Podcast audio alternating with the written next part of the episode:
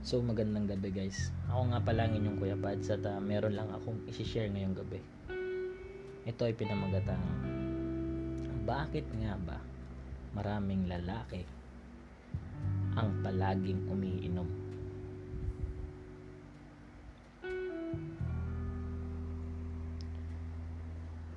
So, ito yun guys. Kung bakit maraming lalaking umiinom. Number one, sila ay boring. Maboboring sila sa buhay nila. Kasi once na nasa work sila, uwi sila ng bahay. Ganon lagi yung rotation ng buhay nila. Kaya, in a way na maiba yung rotation ng buhay nila is pag-iinom. Second, is broken. Umiinom ang lalaki kasi may nararamdaman siya about sa partner niya, about sa live-in niya, about sa girlfriend niya. Ganon. And third, gusto niyang ma-experience yung magkaroon ng solid na tropa in real life ladies makinig kayo. In real life ang lalaki hindi umiinom yan. Nakasama yung barkada para lang mambabae kasi hinahanap niyan hinahanap namin no? Hinahanap namin yung makakapag pagaan ng feelings namin. Malalabasan namin ng sama ng loob. Kasi kung ang kaharapan mo is kapwa lalaki maintindihan ka niyan kung ano yung nararamdaman lalo na't kung tropa mo siya.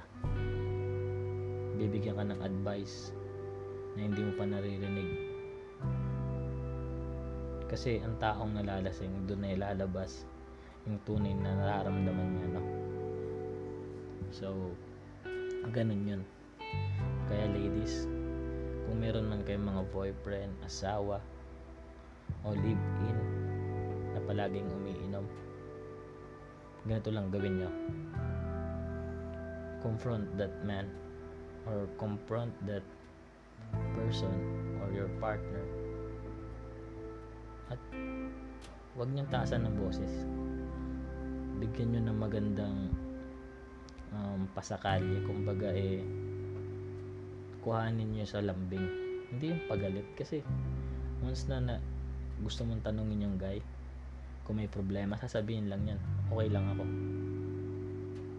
Pero pag sinabi mo Han, babe